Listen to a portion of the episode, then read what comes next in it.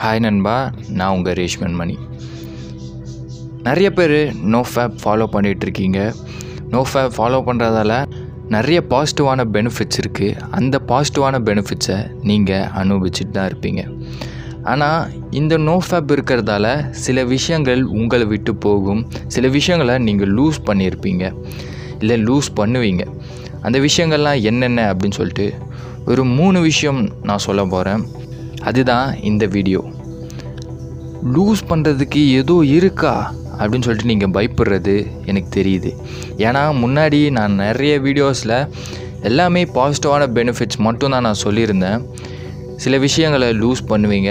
அதில் அதை நான் சில வீடியோஸில் கொஞ்சம் கொஞ்சம் சொல்லியிருந்தேன். அதில் ஃபஸ்ட்டு விஷயம் என்னென்னா நீங்கள் லூஸ் பண்ணுறது உங்களோட பயம். ஆமாம் உங்களோட பயத்தை நீங்கள் லூஸ் பண்ணுவீங்க. அப்படி லூஸ் பண்ணுறதால நீங்கள் கான்ஃபிடெண்ட்டாக ஃபீல் பண்ணுவீங்க. பயமே இல்லாத ஒரு பர்சனாக நீங்கள் ஃபீல் பண்ணுவீங்க. இந்த நோ ஃபேப்பில் நீங்கள் தேர்ட்டி டேஸ்க்குள்ளேயே ஒரு பயமில்லாத ஒரு தன்மைக்கு போயிடுவீங்க. உங்களோட கான்ஃபிடென்ஸ் ஹையாக இருக்கும். நிறைய நேரங்களில் நீங்கள் க்ரேஸியாக கூட இருப்பீங்க. வெக்கத்தை கூட நிறைய பேர் லூஸ் பண்ணியிருப்பீங்க. நீங்கள் க்ரேஸியாக இருப்பீங்க. இதுக்கு முன்னாடி இருந்தவனா நான் அப்படின்னு சொல்லிட்டு யோசிக்கிற அளவுக்கு நீங்கள் க்ரேஸியாக இருப்பீங்க. நீங்கள் டிஃப்ரெண்ட்டாக இருப்பீங்க. ரெண்டாவது விஷயம் மக்கள் உங்களை பார்த்த ஒரு பழைய பார்வையை நீங்கள் லூஸ் பண்ணுவீங்க. நிறைய பேர் உங்களுக்கு ரெஸ்பெக்ட் கொடுக்க ஆரம்பிப்பாங்க. நிறைய பேர் உங்களை நோக்கி அட்ராக்ட் ஆக ஆரம்பிப்பாங்க.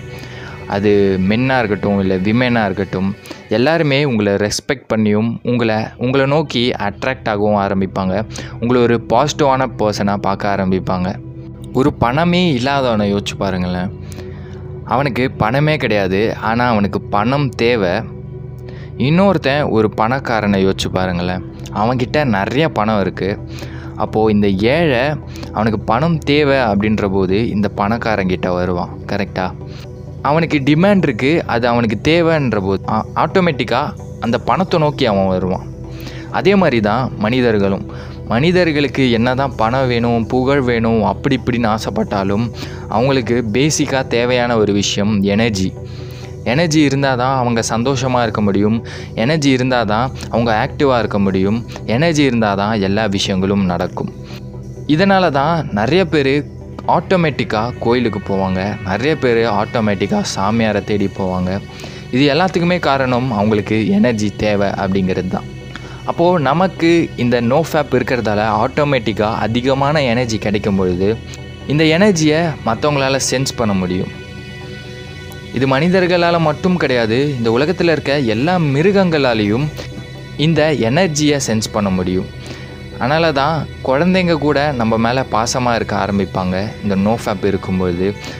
சில நேரங்களில் நிறைய அனிமல் கூட நம்ம மேலே பாசமாக இருக்கிற மாதிரி தோணும். ஸோ எனர்ஜி இல்லாதவங்க ஆட்டோமேட்டிக்காக நம்மளை நோக்கி வர ஆரம்பிப்பாங்க. நம்மளை ரெஸ்பெக்ட் பண்ண ஆரம்பிப்பாங்க. நம்ம மேலே பாசம் காட்ட ஆரம்பிப்பாங்க.